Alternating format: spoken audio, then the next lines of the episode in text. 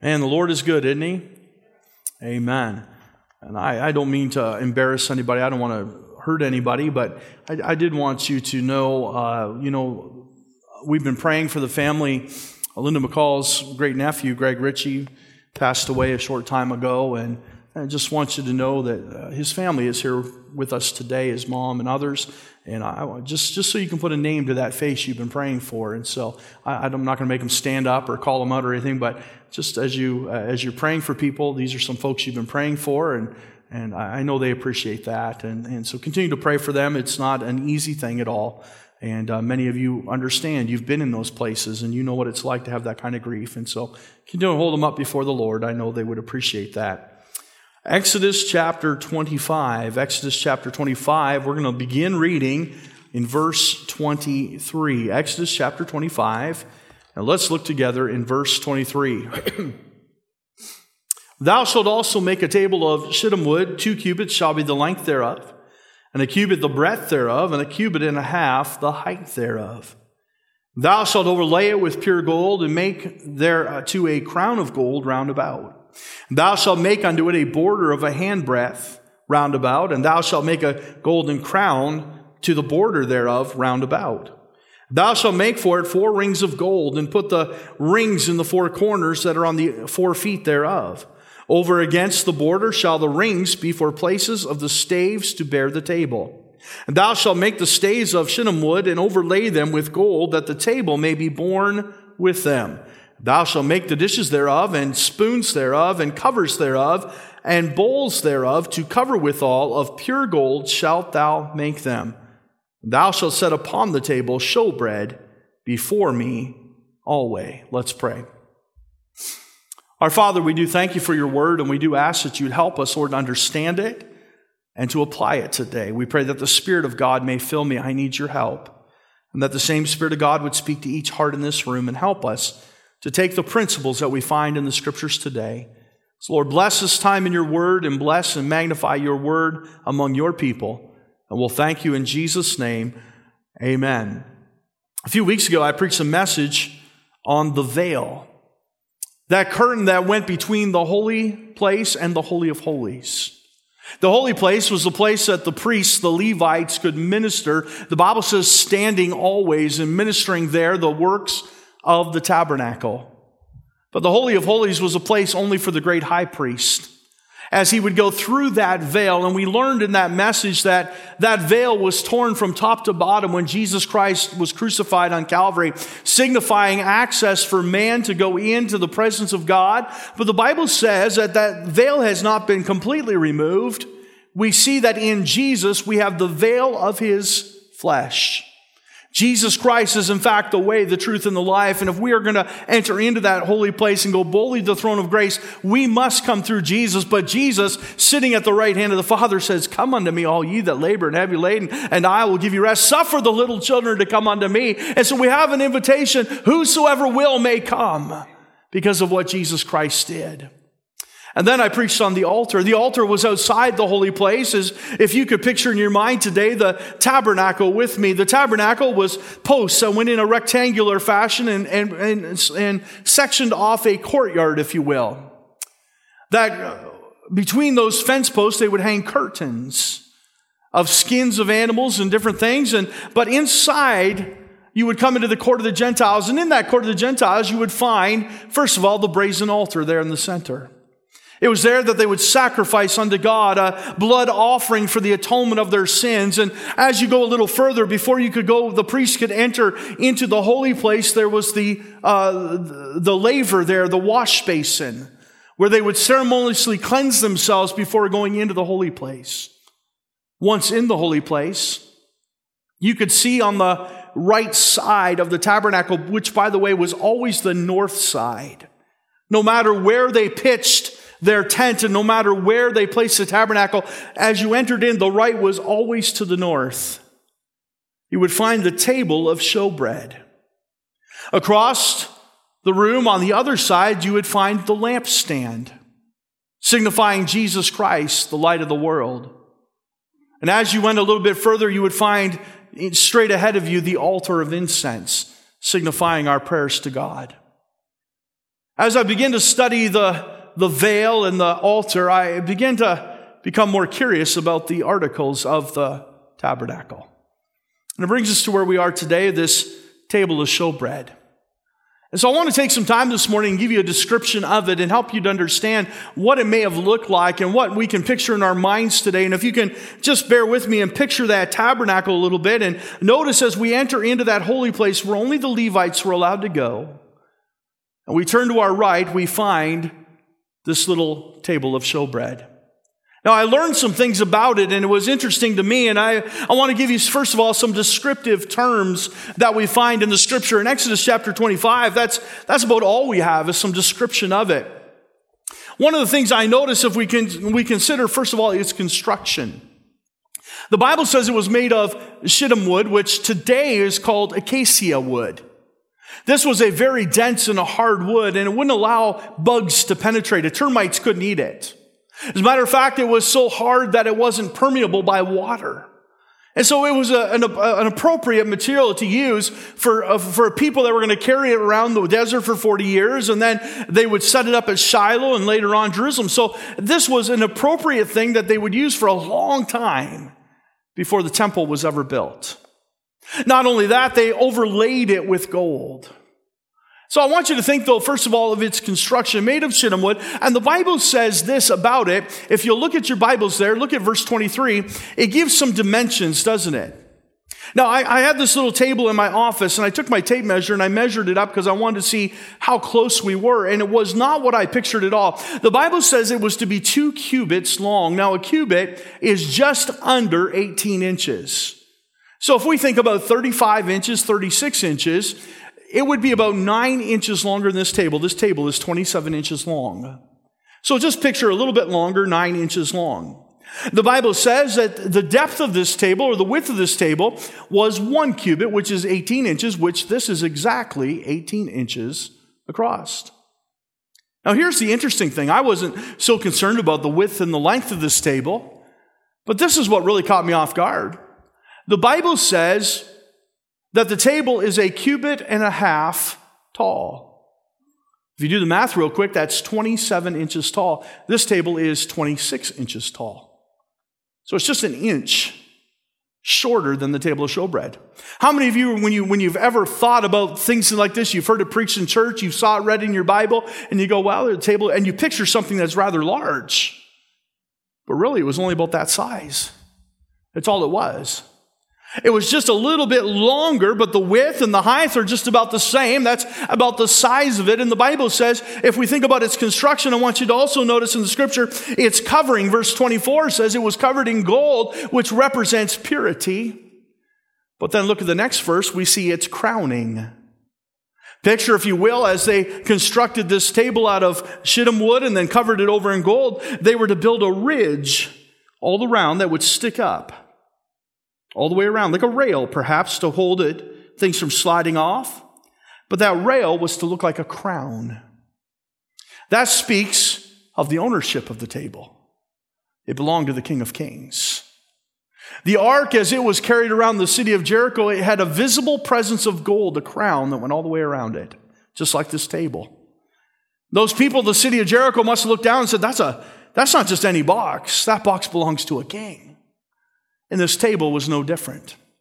The Bible says as we consider its construction and its, its covering and its crowning, eh, we also must notice that they put staves or, or, rings upon each leg and then staves that would go through and four men would pick up that table and carry it. Well, it couldn't have been very heavy. Understand it was a very dense wood. It wasn't like a pine or something that we would have here. I was in Africa and picked up a piece of ebony and found it to be very, very heavy. This wood is a very dense and heavy wood, but then the gold would add considerably to its weight. And so four men would carry it up. You and I might come over to my office someday and say, Well, this is out of your office. And if we ever had to move it, you might just pick that up and throw it in the back of a truck and say, Well, here we go. We'll just move that. No, I mean, it's five pounds or whatever it is. We're talking about the holy things of God. We don't pick them up and throw them around. As a matter of fact, you will learn if you understand, uh, as the Israelites were to travel through the wilderness, the tent and the poles and the coverings and the skins, they were all put in ox carts. But the furniture of the tabernacle was to be carried upon their shoulders. Those things were not to bounce around in the back of an ox cart. They were special to God and they had significance. And so it was covered in pure gold, and the men would carry that up. But then we also see in the Bible its contents. The Bible talks about what would go on that table, and it talks about bowls and spoons and, and, and cups and vessels, and they were all made out of pure gold to pour out drink offerings before the Lord, but also to have a food offering unto the Lord. And so there's a bit of a description of what we understand to be the show, table of showbread in the Bible. But I want to take it a step further and I want to bring you uh, some doctrinal truths out of this as well. Some doctrinal teaching. I want you to understand what the showbread or the table of showbread ha- uh, represented or what was its significance. And first of all, well, I want you to understand though this, it represented communion with God. It represent, I'm going to give you some teaching for a while, then I'm going to give you a couple Bible principles, so hold on, okay? This is just teaching. I'll give you some preaching at the end. It represented a communion with God. It, it represented having a, a connection to God. As a matter of fact, that bread that was baked, and we can read in the book of Leviticus uh, about this bread in just a moment, but this bread was baked every week. For every Sabbath day, the priests would go and they would break the, bake this bread and they would make them in round cakes, flat. And on each side of that table, they would stack them six high. That would be 12 cakes for the 12 tribes of Israel. That bread literally, the word show bread literally means the bread of his presence. The bread of his presence. The significance of that is meaning that when you take that bread, you are only to take it when you're in the presence of God. It speaks of communion, having a relationship with Him. Turn back a chapter, if you will, in the Bible, Exodus chapter 24. Exodus chapter 24, we see an example of this type of fellowship in the Bible. If you look at verse 9 of chapter 24, the Bible very plainly says this Then went up Moses and Aaron, Nadab and Abihu, and 70 of the elders of Israel, and they, listen, listen to this, and they saw, they saw the God of Israel. That doesn't happen very often, folks. That people can see God and live. And so the Bible says they saw the God of Israel, and there was under his feet, as it were, paved work of a sapphire stone, and as it were, the body of heaven in his clearness. And upon the nobles of the children of Israel, he laid not his hand. Also they saw God and did eat and drink. They had fellowship, they had communion together. Sometimes today, when we have the Lord's table, we will say uh, we are having communion with the Lord. It is signifying that we are to eat this bread in His presence to know Christ and to know God and to enter into that special relationship with Him. So it represented a communion, but it reminded them of their covenant. It reminded them of their covenant. Turn to Leviticus chapter 24. Keep your finger there if you would and go to Leviticus, just the next book in the Bible. Leviticus chapter 24.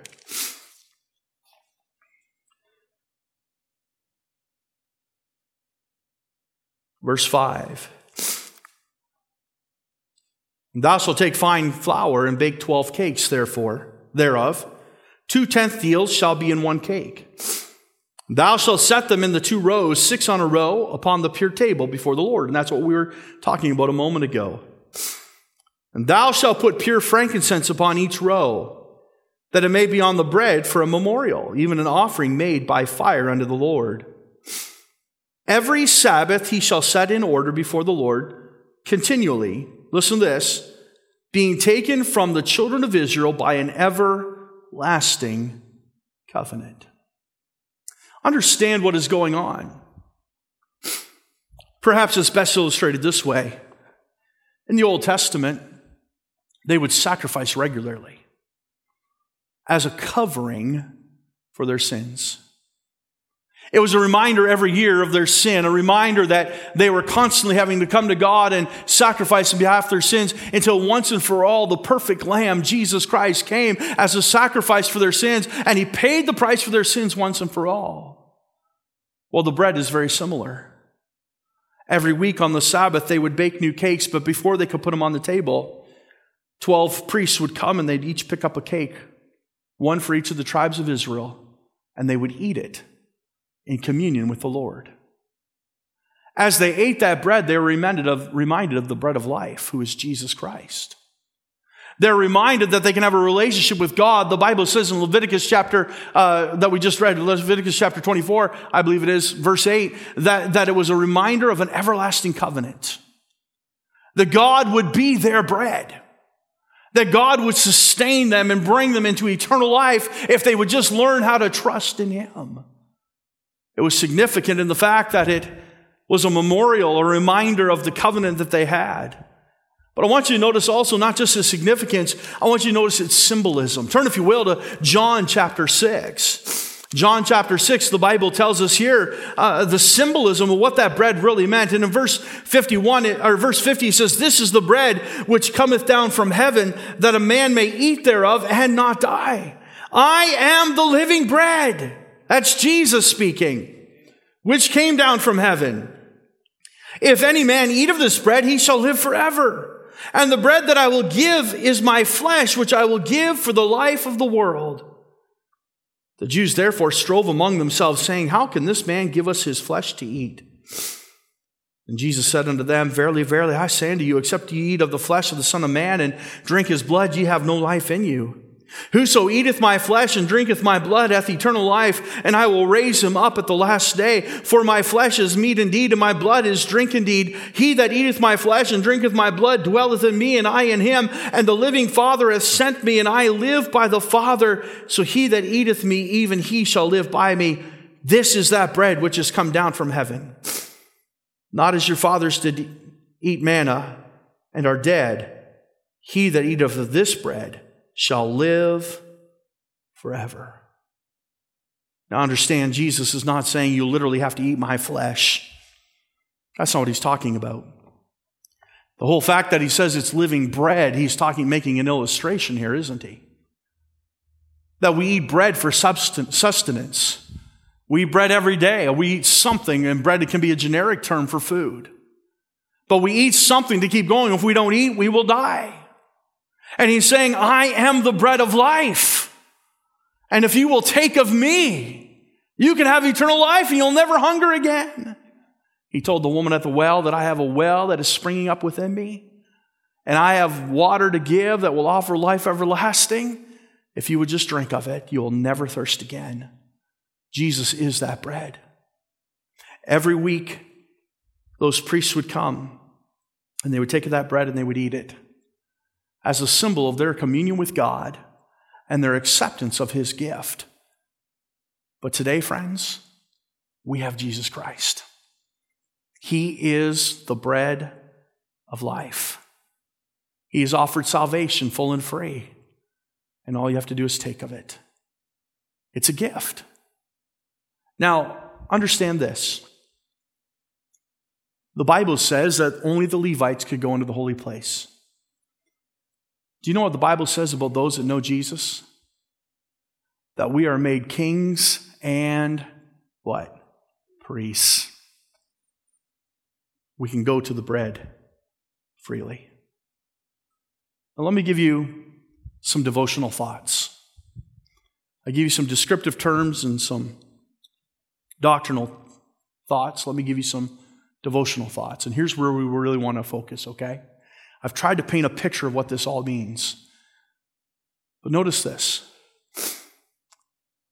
Several years ago, about 20 years ago now, we went on a little vacation. We were down in Lancaster, Pennsylvania, and we were there with Pastor Scott and Terry Shaw, and we went into a replica of the tabernacle. I don't know if you've ever been down there, Lancaster, and they got that little, you can go into tabernacle. It's not as big. Some of you might have went to the one in Burlington. Did you ever do a trip over there and go to the one at Crossroads there, and they put up a replica? This one was smaller. But what impressed upon me, and let's, let's read that first. Let's read that first. Turn to Exodus chapter, I think it's 36. We'll get there. Exodus chapter 26, sorry. Exodus chapter 26. And let me show you something. I'm just going to read one verse, and then we're going to jump ahead 10 chapters, and we're going to read a couple verses there. This is an introductory now God often, God will often give us a very brief summary. He'll say, here's what, I'm, here's what I want you to do. You'll remember in Genesis, he said, here's the seven days of creation. Then he goes on two more chapters and describes them in more detail. Well, with the Israelites, he says, here's what I want you to do. I want you to build a table of showbread. I want you to build a lampstand. Well, now in, goes, he goes on, he gives a lot of detail about the tabernacle. And so in Exodus chapter 26 and verse 1, he says, Moreover, thou shalt make the tabernacle with ten curtains of fine twined linen, blue and purple and scarlet, with cherubims of cunning work shalt thou make them. Now look at Exodus chapter 36. We're just going to jump ahead. We're not going to read all these 10 chapters, but let's get down to the meat of it. He'll, he'll bring back these curtains again. Look at verse 8. And every wise hearted man, I never noticed that till this morning when I was reading the scripture. It was the men that wove the curtains. Some of you men should take up knitting, I guess. I don't know. Every wise hearted man among them that wrought the work of the tabernacle made ten curtains of fine twined linen and blue and purple and scarlet with cherubims of cunning work made he them. So God commands it in Exodus 26, and now the men begin to work on them in Exodus chapter 36. The length of one curtain was 20 and 8 cubits, and the breadth of one curtain 4 cubits. The curtains were all of one size, and he coupled, listen to this, he coupled the five curtains on one unto another, and the other five curtains he coupled one unto another, and he made loops. Of, I'm not going to read anymore, but I, I just want you to get the picture here. They put these curtains up around the holy place and the Holy of Holies. How many curtains did they bind together? It says five and five. They're very thick. Some are blue, some are scarlet. They all represent something. Some have cherubims woven in there. And then over top of the tabernacle, we won't turn there for the sake of time, but over top of the tabernacle, they put skins, four layers of skins. Some were badger skins, others were different animals, and the badger skins would shed the water in case it rained or whatever. But here's the point I'm trying to make. When we visited that tabernacle, what struck me was how dark it was. Some of you have curtains up in your bedroom because you, you just can't handle that sunlight coming through, right? So you get those darkening. Think about it, these were 10 curtains thick. Five woven together, hung in front of five others woven together. These were thick, you couldn't see. Four layers of skins over top, which shut out all the light. Out in the outer court, there was all kinds of sacrifices and going on in the daylight, but then they would enter through that curtain into the holy place, and it was pitch black. Now you might say, well, the priests must have stumbled around then. How did they find the table of showbread, and how would they go and have that communion with God? Here's how there was a lampstand. Friend, listen, you say, How do I find this bread? Jesus, the light of the world. He's not hiding it from you. He's shining his light so you can find him. Turn, if you will, to John chapter 1. John chapter 1. Look what it says here.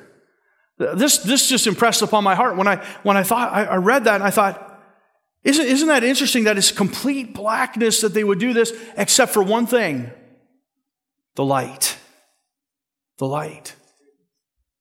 The Bible says in John chapter 1 in the beginning was the Word. And the Word was with God, and the Word was God. Now, wait until I catch up. The same was in the beginning with God. All things were made by him, and without him was not anything made that was made. In him was life, and the life was the light of men. Look at verse 5. And the light shineth where? In darkness. Can you imagine a priest going into that room and the lamp had gone out? It was their job to make sure there was always oil in the lamp, that they could always see the table of showbread, that they could always find the altar of incense. But if they ever walked in and that lamp was out, they would never find that bread of life. But the Bible says Jesus' light shined in the darkness, and the darkness comprehended it not.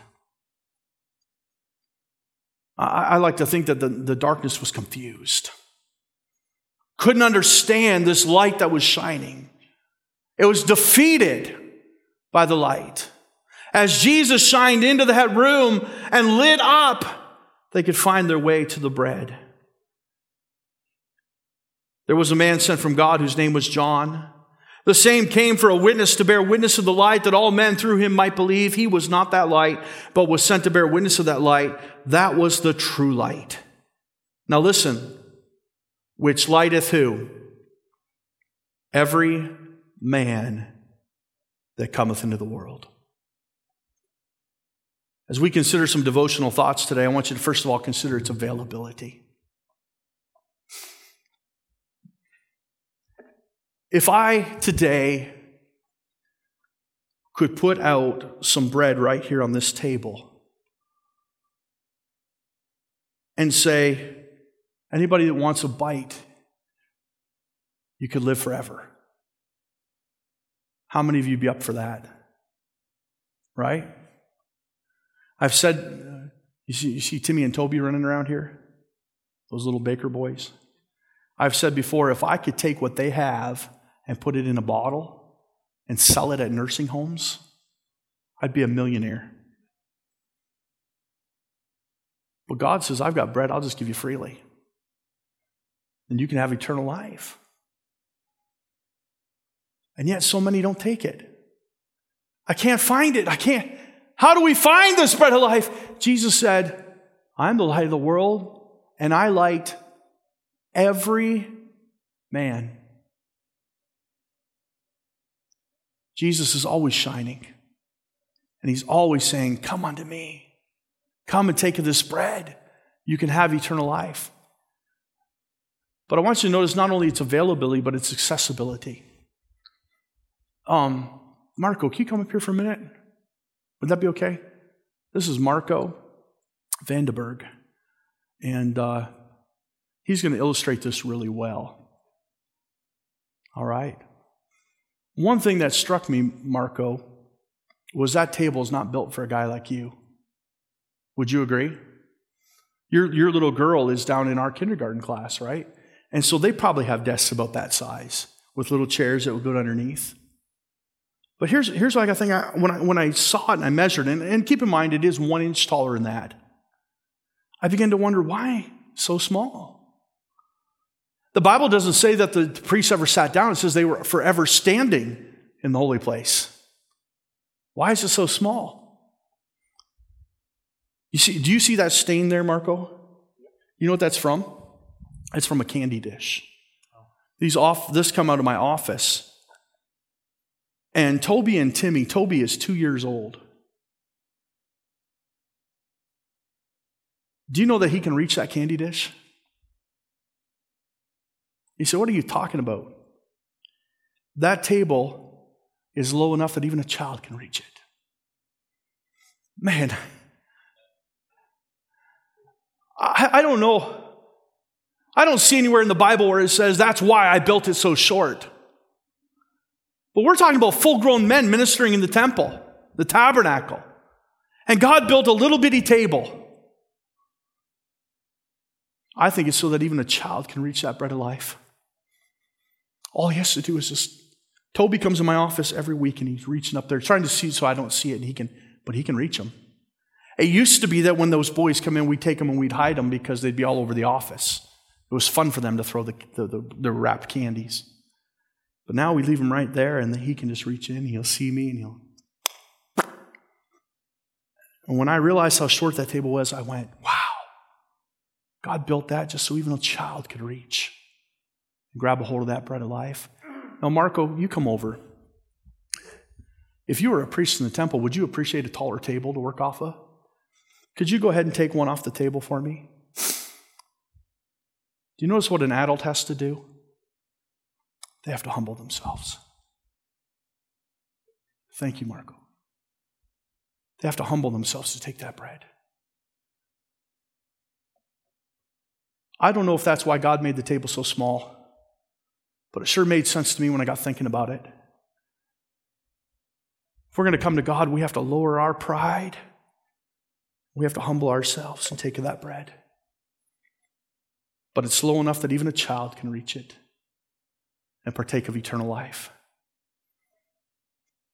See, that light that shined in the world wasn't just for some men, it was for all men. And that lamp that stands in the holy place was shining on the bread of life. So nobody had to fumble around in darkness anymore. They could come, and every tribe of Israel could take a piece of bread and know eternal life. Let's bow our heads and close our eyes for a moment this morning. Let me ask you something today. Have you taken of that bread? I, I, I don't mean to confuse you with allegories and illustrations. Jesus Christ very plainly said, I am the bread of life. And if we will take of him, we can have eternal life. And please understand the Bible is full of illustrations, so I'm trying to explain it the best I can. He's just simply saying, if you'll just take of me, if you'll just accept me, if you'll just believe me, if you'll just have faith, understand the Bible says all have sinned and come short of the glory of God, and the wages of sin is death. Because of our sin, we are separated from God. But the gift of God is eternal life through Jesus Christ. He is the bread of life. He'll give you strength. He'll give you sustenance. He'll give you life. You know, that manna in the wilderness was the only thing that kept those Israelites alive the bread from heaven. But even Jesus said that bread didn't give them eternal life. They lived for a while, but they're all dead now. But Jesus said, But I am the true bread. I am the bread of life. And if you eat of this, you'll live forever. That was a physical bread, but this is a spiritual bread. Do you know Jesus as your Savior? The Bible says, For by grace are you saved through faith. And that not of yourselves, not of works, lest any man should boast. It is the gift of God. It's a gift that God will give you if you'll just trust Him today. That's what grace is. Let's stand to our feet with our heads bowed and our eyes closed. And I, I'm just going to ask God to help because I just feel like I'm feeble in my attempts to explain it all. Father, we pray, Lord, that your Spirit would speak to hearts now. There's the one here that doesn't know Christ. I pray, Lord, you draw them to you today before it's eternally too late. And Father, we'll thank you in Jesus' name. Amen. If God has spoken to your heart, would you step out and come? Maybe there's some here today and say, Pastor, I'm not sure I'm saved. If I were to die today, I've never taken that bread. I've never accepted Christ. I don't know what it's like to have eternal life. Could I encourage you today as well that this was the bread of his presence. This was a communion with God. And perhaps some of you need to draw closer to the Lord. That you just come and take that. We, we have the Lord's table. He says, as often as you do it. And when the preacher gives out that bread, he says, Eat ye all of it. It's because we're to draw in communion to God. But is there one say, Pastor, I'm not sure I'm saved. I'm not sure where I'll spend eternity. I won't embarrass you. I promise you, I won't call your, your name. Could I pray for you? Would you slip up your hand? I'm not sure I'm going to heaven. I'm not sure I'm saved. Would you pray for me? Could I encourage you don't leave here today without knowing for sure? Would you speak to somebody? Look for somebody with a Bible. Look for somebody that's on our staff, somebody that will tell you We'd be happy. We'll put you with a man with a man, a lady with a lady, just to answer any questions that you have and show you what the Bible says about knowing Jesus and knowing eternal life through Him.